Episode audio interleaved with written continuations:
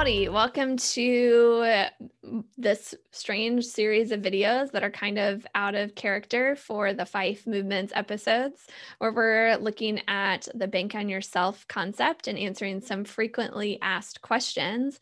Yesterday, we asked the question Aren't the fees and commissions too high?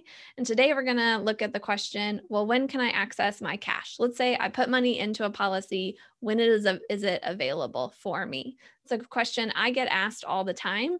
So I've not scripted my answer. I just wrote out the question and here I go with m- what my response to it is on the fly.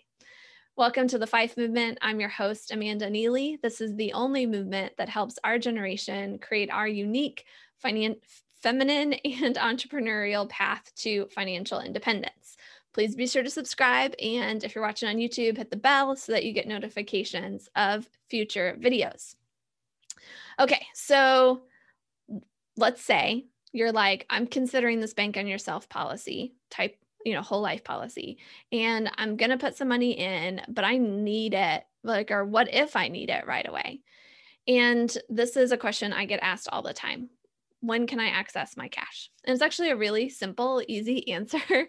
Um, as soon as the check clears the bank you can request for a loan or a withdrawal or whatever you might need.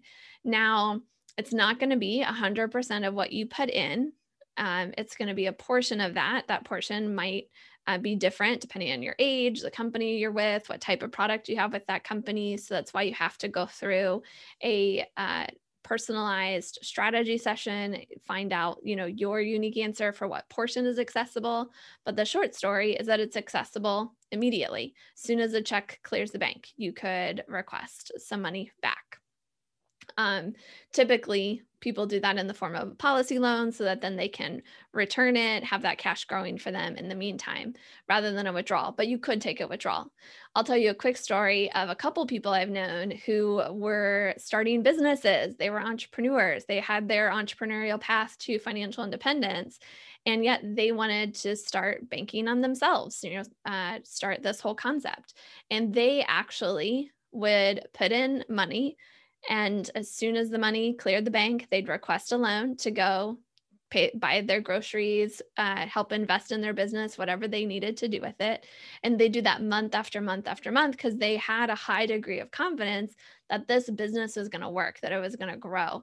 And they saw that happen and they've since repaid that money that they took back out.